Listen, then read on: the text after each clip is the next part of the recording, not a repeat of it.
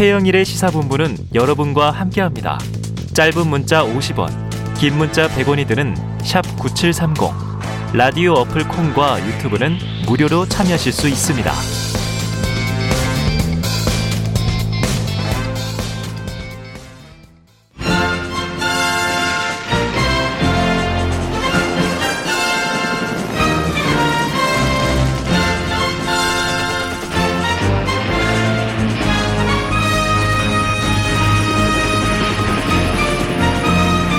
네, 새는 좌우의 날개로 난다.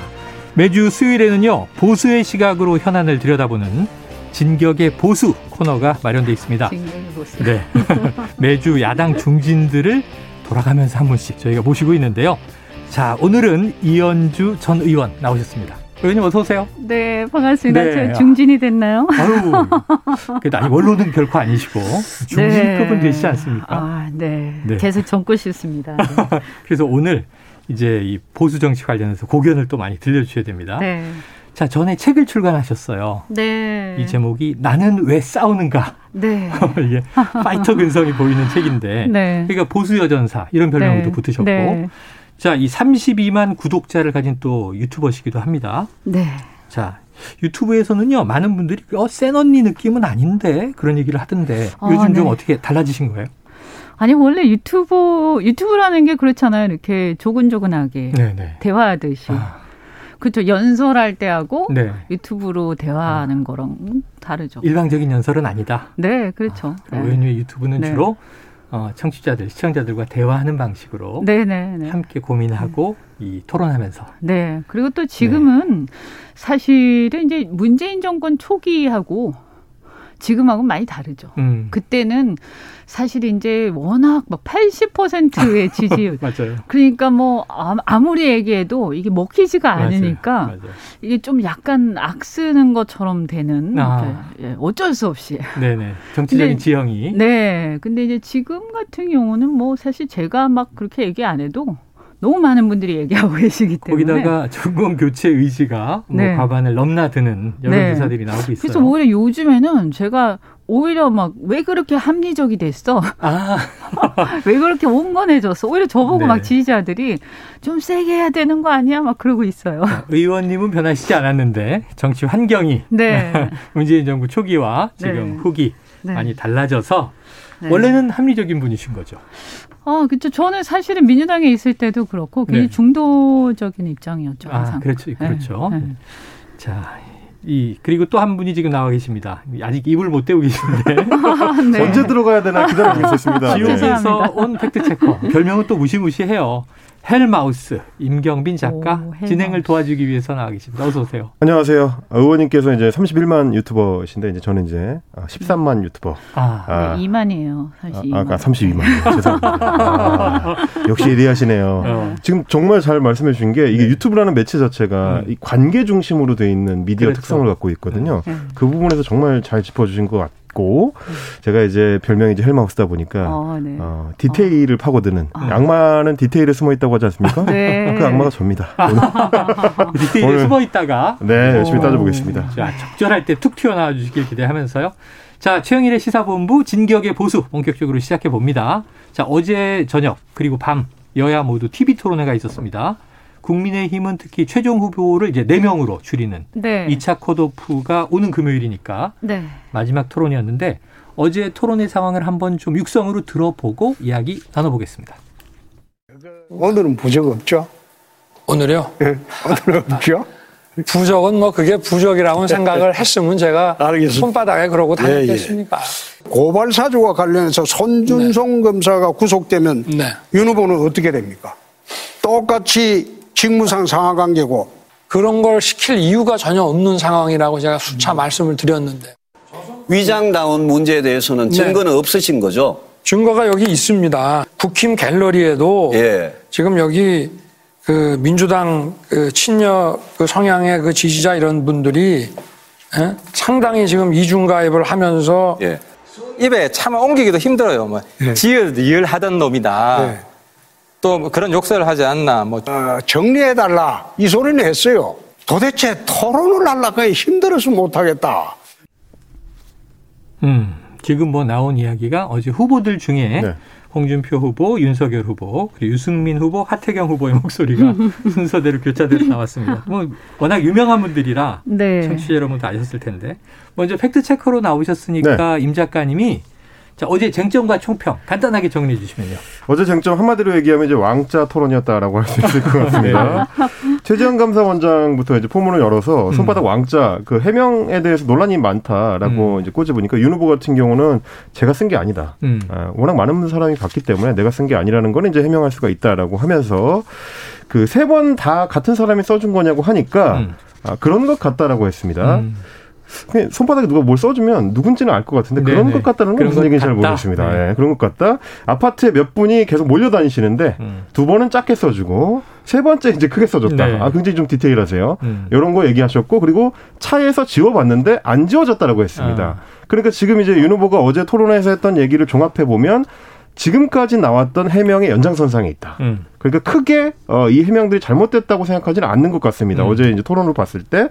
그래서 이제 홍 의원 같은 경우도 부적 없냐 이제 이렇게 네, 물어보게 네. 된 건데 추가적으로 이제 유승민 후보 같은 경우는 거기에 이제 더 얹어서 왕자에서 더 발전시켜서 천공스님이라는 이름을 이제 거론을 네네네. 하면서 역술인인가요? 그렇습니다. 네네. 이제 윤 후보와 관련된 이 역술인 멘토론 이거를 이제 문제 제기를 했는데 윤 후보 같은 경우는 이제 멘토라는 건 이제 과장이 됐다. 알긴 안다. 네, 아는 사람이긴 하다. 아, 네. 네, 이렇게 정리를 했습니다.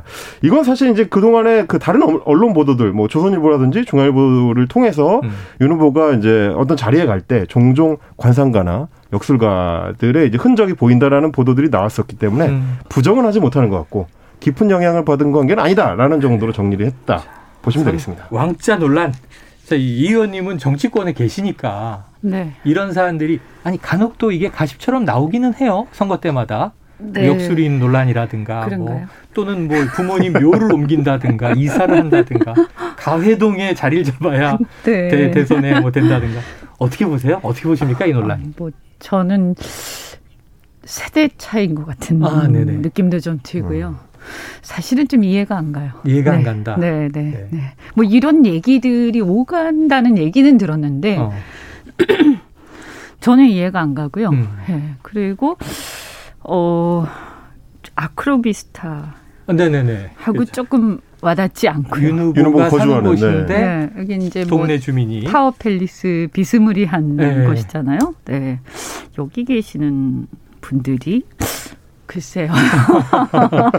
동네 주민들이 몰려다니면서 네. 굳이 손바닥에 이 왕자를 써줬을까? 네. 아마 의원님 말씀은 그건 것 같아요. 이게 그냥 이렇게 개방돼 있는 어떤 그 예전 같으면 이제 시골 동네 이런 데 같으면 어르신들이 이제 지나다니시다가 성렬이 일로 와봐라 해가지고 이렇게 손바닥에 뭐도 써주시고 그럴 수가 있는데 지금 설명해 주신 것처럼 아크로비스타는 진짜 고급형 맨션형 아파트거든요. 서로 별로 안 친하시죠? 그러니까요. 옆에 누가 사는지 모르는 거예요. 네. 연희동 같으면 괜찮겠다. 꼭 시골 아니어도. 그럴 수도 있겠네요. 제가 볼 때는 사실은 이 사건은 굉장히 큰 타격이 굉장히 큰 겁니다. 아, 타격이 커요. 생각보다. 엄청나게 큽니다. 왜냐하면 제가 볼 때는 이제 특히 한 50대, 40대 제 또래 이하는 아마 거의 이해하기 힘들 겁니다. 네, 제가 저게 무슨 일인가? 주변의 반응을 보니까 아주 뜨악하다 뭐 이런 반응들이고요. 이제 사실 저는 보수 이쪽 편인데도 그동안 응원을 많이 했는데도 굉장히 놀랐어요. 놀랬다. 네, 굉장히 놀랬고 어떻게 대통령 어제 작가가 의원님께 전화로 이제 물어보다가 크게 충격받으셨다 이런 얘기를 듣고 아니 저는 진짜 충격받았어요. 네, 이 건 때문에 진짜로 충격받았어요. 네, 그리고 제 주변에도 그런 분들이 굉장히 많았고요. 네, 이제 물론 주로 젊은 분들. 그러니까 제가 보니까 연세 좀 드신 분들은 좀 좋게는 생각 안 하시는데. 뭐 그럴 수도 있지. 뭐 이렇게 예전에 풍습이 있으니까. 네, 그렇게들 많이 생각하시는데 나이에 따라서 확연히 차이가 나더라고요. 한 40대 이하는 굉장히 부정적으로 그렇게 얘기를 하시고 그다음에 이제 이게 또 대통령 선거지 않습니까? 그렇죠. 그런데 이제 이게 또 하필 또 그 글자가 왕자였잖아요. 그렇죠. 그래서 왕자라는 거에 대한 거부감 그런 것도 있었고요. 특히 이제 제가 볼 때는 이분이 그 적폐 수사로 유명해지셨잖아요. 그래서 검사로. 사실은 그 부분이 이제 어떻게 보면 이분이 인기를 얻게 된 게 적폐 수사를 하면서 국민 주권 그리고 뭔가 나는 사람을 따르지 않는다. 헌법 정신, 가치를 따른다. 네. 이런 걸 보고 멋있다. 그런, 이렇게 됐단 말이에요. 그렇죠. 그런데 가치와 헌법 정신을 따른다 했는데 왕자라니 네. 이렇게 된 거죠. 그렇죠, 그렇죠. 그래서 이게 안 와닿는 거죠. 이게 이제 이 약간 여기서 괴리가 팍 생겨버린 거고. 그러네요. 네. 그래서 헌법 1조에 대한민국 민주공화국이다.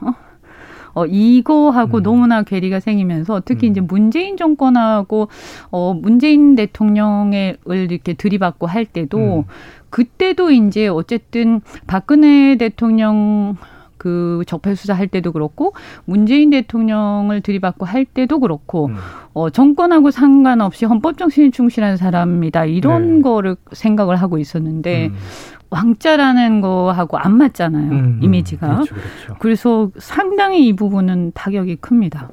자, 그러면 이게 왕자 아니고 민자를 써야 되는데 백성민자. 그러니까 맞습니다. 그러니까 뭐 미신이든 뭐든 간에 네네네. 뭐 미신이라는 것도 사실 좋은 건 아니죠. 그렇죠. 그런데 두 번째 이제 차라리 민자를 썼으면. 차라리 네. 왕은. 네, 근데 왕자를 쓰는 바람에 이제 이 이제 그 근대성 그리고 이제 국민주권에 투철한 그렇죠. 젊은이들 사이에서는 여기서 또 크다. 굉장히 충격적인. 자, 그러다 보니까 어제 토론 때 이 문제를 집중 공격을 또 받았어요. 네. 아니나 다를까 윤 후보가. 네. 그런데 이게 사과하고 뭐 오늘은 부적도 안 가져 나왔다. 이제 뭐 과거인 네. 지웠어야 옳았다 이런 얘기도 했고.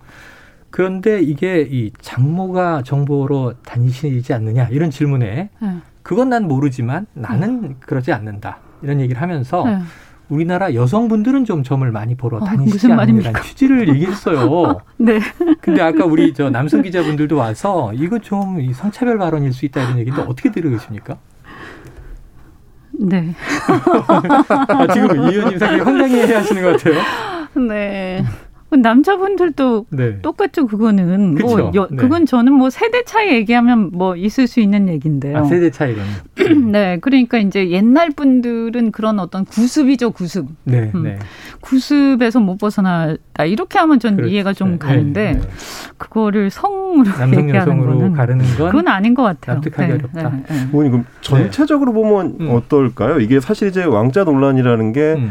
지금 평자들 사이에서 얘기하는 거는 처음부터 그냥 솔직하게 내가 일종의 징크스가 있어서 뭐 그런 거 좀 써주시는 분들 덕을 좀 봤습니다. 이렇게 위안. 했으면 그냥 넘어갔을 수 있는 하루짜리 이제 이슈인데 이 해명을 하는 과정에서 자꾸 좀 더 사안이 커진다. 이번에도 뭐 짚어주신 것처럼 이제 여성분들한테 이제 공을 넘기는 바람에 왜 자기 해명에 이제 그런 걸 동원하느냐, 혹은 뭐 대변인들마다 왜 해명하는 내용이 다르냐, 이제 이런 얘기가 나옵니다. 손가락 위주로 씻어서 손바닥에 안 지워졌을 수 있다 이런 얘기 등등. 그러니까 이제 논란이 더 커졌죠. 네, 커졌죠. 그러니까 이제 어차피.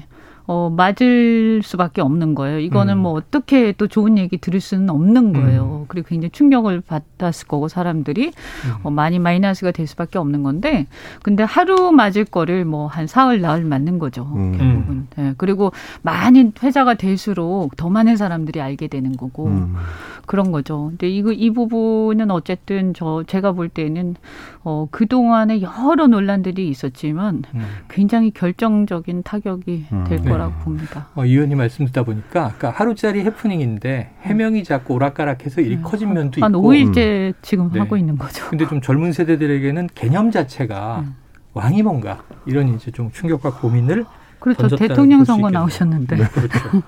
자, 그리고 또 한 가지 좀 어제 주목된 얘기가 하태경 의원 4등에 꼭 들겠다고 지금 이제 필승 의지를 가지고 있는 하태경 의원과 홍준표 의원 두 후보의 설전이 막 굉장히 강했어요. 네. 임 작가님, 두 사람이 원래는 친한 줄 알았는데 사이가 왜 이렇게 벌어졌어요? 이게 이제 상성이라는 게 있지 않습니까? 양자 사이에 상성이 안 맞을 때는 충돌이 이제 세게 일어나는데 이번 그 국민의힘 대선 경선 기간 동안에는 하태경 의원하고 홍준표 의원이 굉장히 좀 강한 갈등하는 양상이 많이 펼쳐졌습니다. 하태경 의원 입장에서는 꽝 잡는 매라고 홍준표는 내가 잡는다. 약간 그런 컨셉으로 잡고 나오셔가지고 네. 특히 인상적이었던 토론의 이제 초반의 장면 중에 하나는 이제 조국 수홍 논란이 있었습니다. 조국 수홍? 네. 네, 그걸 사실 아픈 부분이었죠. 그렇습니다. 처음에 이제 불거지게 만들었던 당사자가 바로 이제 하태경 의원이었기 때문에 네, 홍준표 의원 같은 경우는 그 당시 이제 여론조사 상승세가 굉장히 두드러지던 그렇죠. 상황에서 보수 유권자한테 굉장히 아플 수 있는 지적을 받는 바람에 거기서 약간 하태경 의원하고 약간 사이가 좀 더 틀어진 그런 측면이 있고 최근 들어서는 이제 홍준표 후보를 향해서 하태경 후보가 막말 후보다. 지방선거 참패에 책임이 있다. 검사 후배라고 곽상도 의원 봐주는 거냐 이런 식의 이제 비판을 쏟아내다 보니까 홍 후보 입장에서는 더 이제 불편한 존재로 인식하게 되는 거고 당원 협의회에서 떨어뜨려 달라라는 얘기를 했다는 논란까지 지금 더해진 겁니다. 네. 이런 상황에서 보면 결국에는 이제 하태경 의원이 홍준표 후보를 향한 스나이퍼 역할을 맡게 된 건데 본인이 원했든 원하지 않든. 이제 이현주 의원님께서도 그동안 여야를 넘나들면서 다양한 분들의 스나이퍼 이 저격수 역할을 해오시지 않습니까? 그런 적이 있었죠. 상대편이 굉장히 불편해하죠, 의원님. 아, 이게 어떠세요? 뭐 갑자기 저를 이렇게 질문하시면서 네, 뭐 어쨌든 저도 이제 쓴소리 많이 하죠. 네. 쓴소리 많이 하죠. 근데 제가 하태경 의원보다는 좀 나은 것 같은데. 아, 낫다. 네. 실력이요, 의원님? 실력이? 아, 그것도 그렇고 저는 네. 뭐 이렇게까지 실력, 아, 네. 그럼요. 이렇게까지 불편하게 하진 않죠. 네. 하태경 의원님 불편할 정도로 집요하게. 네. 근데 지금 이 문제는 이 오는 금요일에 컷오프가 있다 보니까 네. 4명은 아웃인데 네. 그 4위 자리에 어떻게든 올라가기 위한 1, 2, 3위는 대략 사람들이 예상하는 것 같아요. 그렇죠. 지금 4위가 치열하죠. 네, 이게 하태경 의원은 그래서 이게 오히려 홍준표 후보를 계속 때리면서 네, 노이즈 본인이. 마케팅 중이다. 네. 혹시 예상하는 4위 후보 있으세요? 글쎄 제가 볼 때는 지금 황교안 후보하고 원희룡 후보하고 정도가? 아, 사실 이제 최재형 후보가 처음에는 좀 유력했는데. 네, 최재형 후보가 유력했는데. 아, 이제 갈수록 좀 존재감이 솔직히 떨어지셔가지고. 네. 왜냐하면 이제 뚜렷하게. 그러니까 어쨌든 이게 4강까지 올라가려면요. 고정 지지층이 있어야 되거든요. 네. 근데 고정 지지층이 없으세요. 그러다 보면 1, 2위 싸움이 막 치열해지면서 어쨌든 1, 2, 3위는 고정 지지층이 있고 그게 치열하게 전개가 되면서 그쪽으로 몰린단 말이에요. 아, 그렇죠. 그러다 보면 고정 지지층이 없는 4위는 이제 있던 표도 소멸이 되는 거죠. 소멸된다. 아이고 슬퍼라. 네. 그러다 보니까 고정 지지층이 하여튼 1%든 2%든 있는 사람이 4위가 될 수밖에 없는. 그러면 이제 어쨌든 뭐 그게 전략적으로 제가 볼 때는 황교안 후보는 부정선거 이슈를 잡았죠. 세게 나가고 그러죠. 네. 그래서 그게 고정표가 제 판단에는 한 3% 정도 있단 말이죠. 그래서 그게 4위가 될 듯 말 듯한 비율이고요. 그다음에 이제 원희룡 후보 같은 경우는 여러 번 나오셨잖아요. 또 관록이 꽤 있는 정치인이시니까. 네, 그리고 뭐 그전에도 무슨 최고위원이다 뭐다 계속 나오면서 어쨌든 나이는 좀 젊으시지만 당에서 굉장히 오래 정치를 하셨기 때문에 전국적인 조직이 있으세요. 네. 무슨 뭐 제 이름은 잘 기억이 안 나는데 지금도 전국적인 조직이 있으세요. 클럽처럼.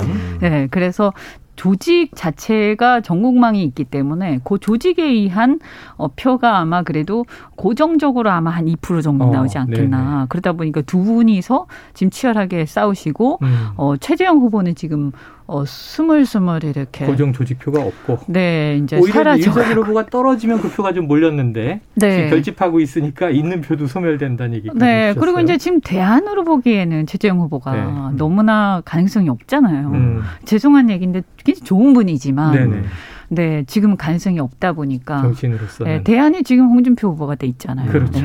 그러니까 그냥 소멸되는 중이라고. 야, 오늘 그 사위에 대한 분석과 해석은 이번 주에 제가 여쭤본 분 중에 최고십니다. 가장 정확하고 현실 기반한 이제 분석을 해주셔서 아 그렇구나. 그럼 이제 원희룡 전 제주지사인가 아니면은 이제 말씀하신 대로 황교안 전 대표인가. 저는 여기에 의원님께서 정리해 주신 거에 이제 황교안 후보 쪽에 한 숟갈 얹고 싶은 게 이게 메인스트림 소위 말하는 이제 주류 매체에서는 황교안 후보 얘기가 잘 안 나오는데 우리가 잘 모르는 이제 멀티미디어 세계 그러니까 유튜브라든지 뭐 인터넷 카페라든지 이런 공간에서는 또 황교안 후보 얘기가 굉장히 많습니다. 아까 정리해 주신 총선 부정론이 이제 그 중심축에 있고 다들 지금 잊으셨겠지만 한동안 대한민국 떠들썩하게 했던 한강 실종 사건. 관련된 카페들이 여러 개가 있는데 제가 종종 들어가서 보거든요. 네. 거기에 황교안 후보가 직접 가입을 해가지고 가입 인사를 하고 경선 참여를 이제 독려하고 이제 이런 글들이 많이 보입니다. 그러니까 이를테면 바닥을 이미 훑고 있는 거죠. 네. 그런 어떤 일종의 조직표들이 더해질 가능성 이런 걸 봤을 때 황교안 후보 쪽 조금 더 무게를 실을 수 있지 않을까. 그런 것도 일반적으로 이 언론에서 잘 안 다루는데 또 특이한 행보가 있군요. 네. 보통 제가 다루죠 그런 거. 그렇지. 아니 그리고 그것도 있어요. 어쨌든 직전에 뭐 실패했지만 직전에 대표를 하셨잖아요. 그렇죠. 그래서 그 대표를 하면서 대선 후보 1위를 하셨잖아요. 한동안. 그렇죠. 그래서 그 이후에 이제 완전히 실패하셨죠. 그래서 막 사람들이 막 지탄의 대상이 되긴 했지만 여전히 이제 향수가 좀 남아있죠. 네. 지난해 총선에서 참패하기 전까지의 네네. 그래서 분위기. 그때 이제 아주 연례지지자들이 남아 있으면서 짠한 게 좀 남아 있기 때문에 그 이제 잔향 이런 것들을 좀 기리는 사람도 있죠. 그리고 이게 정치가 사람이 하는 거라 또 향수 같은 그런 이제 냄새에 대한 그리움들이 있습니다. 자, KBS 1라디오 최영일의 시사본부. 자, 오늘은요 진격의 보수 이현주 전 의원 그리고 임경빈 작가와 함께 하고 있는데요. 이번에는 자, 여당 토론회로 한번 가보려고 합니다. 자, 역시나 대장동 개발 의혹 후끈후끈한데요. 지지율 1, 2위를 달리는 이재명 후보, 이낙연 후보 사이에 거친 설전들이 오갔는데 듣고 와서 이야기 나누겠습니다. 대장동 사건은 저희 민주당에게도 큰 짐이 되고 있습니다. 수사가 급박하게 돌아갑니다. 후보님은 민주당 소속 아닙니까? 내부에다가 자꾸 문제를 제기하시니까 제가 좀 답답하긴 합니다. 함께 일했었던 분이 구속됐지 않습니까? 그에 대해서 좀 사과인지 아닌지 모르게 지금 답변을 하셨거든요. 전남지사 하시고 뭐 국회의원 하시고 총리 하실 때 그 휴하에 얼마나 많은 사고가 납니까? 이재명 후보는 대장동 개발업자들의 고수익 배경을 이낙연 후보와 연관 짓기도 했습니다. 총리 하시는 동안에 집값이 폭등을 해가지고 본인의 잘못도 인정하시고 계신데 땅값이 올랐다 그러시는데요. PF라든가 설계는 그 이전에 이미 이루어진 것이죠. 네, 지금 이낙연 후보, 이재명 후보 두 사람이 설전을 듣고 오셨는데요. 대장동 관련 책임론도 있었고 아니다, 이게 총리하는 시절에 부동산 가격이 폭등해서 민간업자들이 예상치 못한 고수익을 올린 거 아니냐 이런 또 책임론도 있었고요. 서로 지지 않고 치열한 공방이 오갔는데 자, 이제 다른 당, 지금 경쟁해야 하는 집권 여당의 이제 경선 상황인데 먼저 이현주 의원께 총평을 한번 부탁드릴게요. 어떻게 들으셨어요? 네. 우선은 뭐 이재명 패밀리라고 해야 되나요? 이재명 지사의 이 최측근들, 최측근들의 형사 책임 이런 것들은 어느 정도 윤곽이 나온 것 같아요. 네, 이제 규모의 문제지. 대장동 관련해서. 네, 그렇죠. 지금 이제 구속영장 내용이나 이런 걸 보면 김만배 씨가 이제 유동규 본부장한테 5억 뇌물 이런 것도 있고요. 그다음에 이제 이 분배에 대한 수입 분배 논의가 있었다 이런 내용들도 나오고 그리고 473억 요거에 대한 이 향방 이런 것들도 뭐. 밝혀줘야 되겠지만 100억은 또 박영수 전 특검 친척에 갔다. 네, 이런 것들도 너무 이상하잖아요. 그래서 여기에서 이제 범위가 문제지 요 어떤 윤곽들은 어느 정도 나온 상태죠. 그러면 이제 제가 볼 때 이게 다 이재명 지사하고 조금씩 다 연결이 돼 있어요. 네. 그러면 이제 이게 이재명 지사하고 얼만큼 연결이 돼 있냐. 그리고 여기에서 이것을 이재명 지사의 어떤 지사하고 포괄적 경제 공동체로 연결할 수 있느냐. 이제 그게 남아있는 거죠. 그래요. 자, 어떻게 보세요, 지금? 이 의원님 주장에 대해서. 뭐, 저는 상당 부분 이제 규명돼야 될, 수사를 통해서 규명돼야 될 지점을 잘 되고 있고, 현재. 네, 짚어주셨다고 보는데, 다만 이제 제가 이제 의원님께 여쭙고 싶은 거는 보통 이제 취재를 할 때, 저희 같은 사람들이 이제 취재를 할 때도 그렇고, 수사를 할 때도 그렇고, 결국 이제 자금이 어떻게 흘러갔느냐가 핵심인 건데 돈의 향방. 돈의 향방으로 봤을 때 유동규까지는 확인이 되는데 그 윗선으로 계좌가 어떻게 흘러가는지 혹은 현금이 어떻게 흘러가는지는 아직 이제 규명이 안 되는데 비해서 지금 이제 얘기 나오는 걸로는 이제 곽상도 의원을 비롯해서 보수 쪽의 인사들에 대해서는 구체적인 이름들이 너무 이제 노출되고 있지 않느냐. 당장 이제 오늘 국민의힘 박수영 의원이 공개한 소위 말하는 이제 50억 클럽의 6명의 이름을 봐도 권순일 전 대법관, 박영수 전 특검, 김수남 전 검찰총장, 최재경 전 민정수석 이분들이 대부분 보수 정권 때 직책을 맡으셨거나 임명되는 이제 잘 나가셨던 분들이다 보니까 그럼 이렇게 되면은 실제 돈은 보수계 인사들이 받았는데 네. 이재명이 몸통이라고 하는 게 논리적으로 맞느냐라는 문제제기는 좀 있는 것 같습니다. 이게 이제 여당의 반론이기도 해요. 그렇습니다. 그 의원님 어떻게 보세요? 근데 이제 지금 말씀하신 그 이제 인사들의 성향은 보수인지 모르나 네네.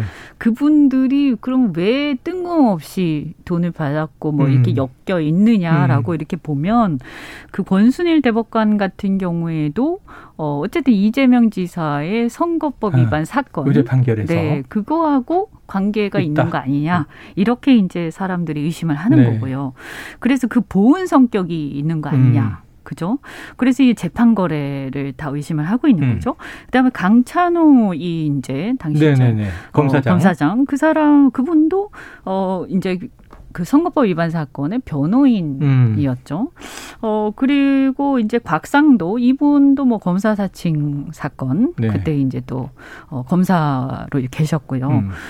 그리고 뭐 이제 좀 한 달이 건너서의 문제긴 하지만 이 저 박영수 특검 이분도 어쨌든 간에 이제 SK라든가 네. 이렇게 또 관계가 이제 연결이 되지 않습니까? 네, 네. 그래서 이렇게 SK가 또 여기에 돈을 태웠죠. 그죠? 네. 이래서 이 부분에 이제 수사를 좀 더 해야 됩니다. 물론. 그래서 이게 결국에는 어떻게 보면 이 부분은 저는 이제 여기에서 보면 이 대장동 개발을 하나의 그 저수지라고 보면요. 저수지. 네, 대장동 저수지. 개발이 하나의 저수지다. 예. 네, 저수지. 이제 돈의 원천이죠. 이제 어떤 이익의 원천이 되는 하나의 저수지라고 보면. 필요한 돈은 여기서 이제 길어 올리는 거군요. 예. 네, 그러면 크게 보면 한 세 가지 가지가 있다고 봐요. 네네네. 그래서 하나는 어떤 정치적 뒷배가 되는 가지가 있고요. 예. 그래서 정치적 뒷배는 뭐냐 하면 성남도시개발공사를 비롯해서 이재명 지사의 측근들이 거기에서 정치적 세력을 키우고 또 거기에서 또 어떤 뭐 경우에 따라서는 자금줄이 될 수도 있고요. 그렇게 해서 정치적 뒷배가 될 수 있는 하나의 세력이 막 커지는 그런 어떤 저수지. 여기가 이제 공공이나 행정의 영역이겠군요. 그렇죠. 네네네. 그리고 또 하나는 아까 말씀. 계속 얘기했던 네. 어떤 보은의 영역이죠. 그래서 이제 주로 이제 법조계 인사들, 네, 그 법조계 인사들한테 보은을 할 수 있는 저수지 역할을 또 한 거죠 여기서. 네. 네, 그래서 고문으로 뭐 이렇게 위촉하고 하면서 명망가들입니다. 네, 그래서 5만 법조계 인사들을 고문으로 위촉하고 또 그들의 딸과 아들과 막 하면서 결국 이 대장동 개발이 저수지 역할을 한 거 아닙니까? 네, 그리고 또 하나는 뭐냐 하면 이제 이 부분도 또 수사를 해야 되는데요. 네. 어쨌든 뭐 SK라든가 뭐 어떤 기업이나 이런 쪽에서 자금하고 이렇게 연결이 되면서 또 뭐가 있었던 거 아니냐. 네네. 기능 파트너스가 네네. 나오고 하죠. 네네네. 그래서 이 어떤 세 가지 영역이 있는 것 같다. 네, 이런 생각이 들고요. 그래서 이거는 저는 여야의 문제는 아닌 것 같다. 그러나 다만 여기에서 이렇게 보면 아주 공통된 하나의 요소가 바로 이재명 지사다. 그리고 여기서 이재명 지사가 굉장히 이렇게 구체적으로 돈을 얼마를 어떻게 받았다가 중요한 게 아니고 저는 중요한 게 뭐냐면 이 틀을 이 전체 네. 이 저수지와 이 사업의 전반적인 틀을 짜는 데 있어서 이 틀을 누가 짰느냐라고 했을 때 제가 많은 사람들이 의심을 하기에 이 틀을 이제 유동규라든가 김만배라든가 또는 뭐 더 나아가서 혹시 정진상 비서실 네. 부실장 이라든가 이런 이재명 지사의 최측근들이 짠 게 아니냐라고 의심을 하고 있는 거고요. 그렇게 했을 때 이 틀을 짰을 때 아, 이렇게 틀을 짜면 대체적으로 이러한 이득이 나오고 이러한 이득이 이렇게 분배가 되고 이렇게 뒷배를 봐주게 될 것이다. 그리고 저수지가 이렇게 활용될 것이다. 라고 야. 아마 이재명 지사가 알지 않았겠느냐. 그리고 이걸 알고 묵인을 하고 이것을 같이 함께 활동을 했으면 그러면 이것은 포괄적 경제 공동체로 봐야 되는 거 아니냐. 자, 이현주 의원님의 지금 큰 그림이 네. 스케치가 쫙 나왔는데 지금 청취자들이 난립니다. 1788님, 이현주 의원님 이렇게 부드러운 모습은 처음 봅니다. 혹시 위장전술이신지 모르겠지만요. 크크. 의장 전술 아니시죠? 네. 원래 모습이신 거죠? 아, 원래 모습이에요. 네, 자 4042님. 이현주 의원께서 국민의힘 경선 나왔으면 4위 간다고 봅니다. 아, 감사합니다. 4위 너무 짜신데요? 아, 저는 2위 봅니다. 2위. 네, 2위. 자, 끝으로 시간은 다 갔어요. 짧게 한마디만 요청드리면 자 지금 이재명 후보의 본선 진출은 유력합니다. 네. 대장동 이슈에도 불구하고. 네, 네, 네. 그러면은 본선에 이재명 후보가 만약 올라간다면 본선에서 네. 이 대장동 이슈는 본선에서 이재명 후보에게 치명적인 역할이 되겠습니까? 아 저는 좀 굉장히 좀 치명적이 될 거다. 네. 네. 여권 입장에서 오히려. 네. 네. 네. 그럼요. 그리고 아까 말씀드린 것처럼 이게 끝이 아니다. 끝이 아니다. 네. 그리고 굉장히 이게 크잖아요. 네. 근데 대장동이 끝이 아니라고 생각합니다. 대장동이 끝이 아니다. 네. 이게 우리가 지금 대장동만 봐서 그렇지 이와 유사한 게 경기도에 굉장히 많을 거라고 네, 생각해요. 네. 개발지구들. 네. 개발지구 전문가라고 하셨으니까 네. 아 이게 다음 또 만남을 기다려야 되는데 몇 주 기다려야 됩니다. 네, 네, 네. 오늘 아쉬움이 있지만 오늘 네. 첫 네. 시간 고견 감사드립니다. 고맙습니다. 네. 네. 자, 지금까지 이현주 전 의원하고요. 임경빈 작가와 함께 진격의 보수 이야기 나눴습니다.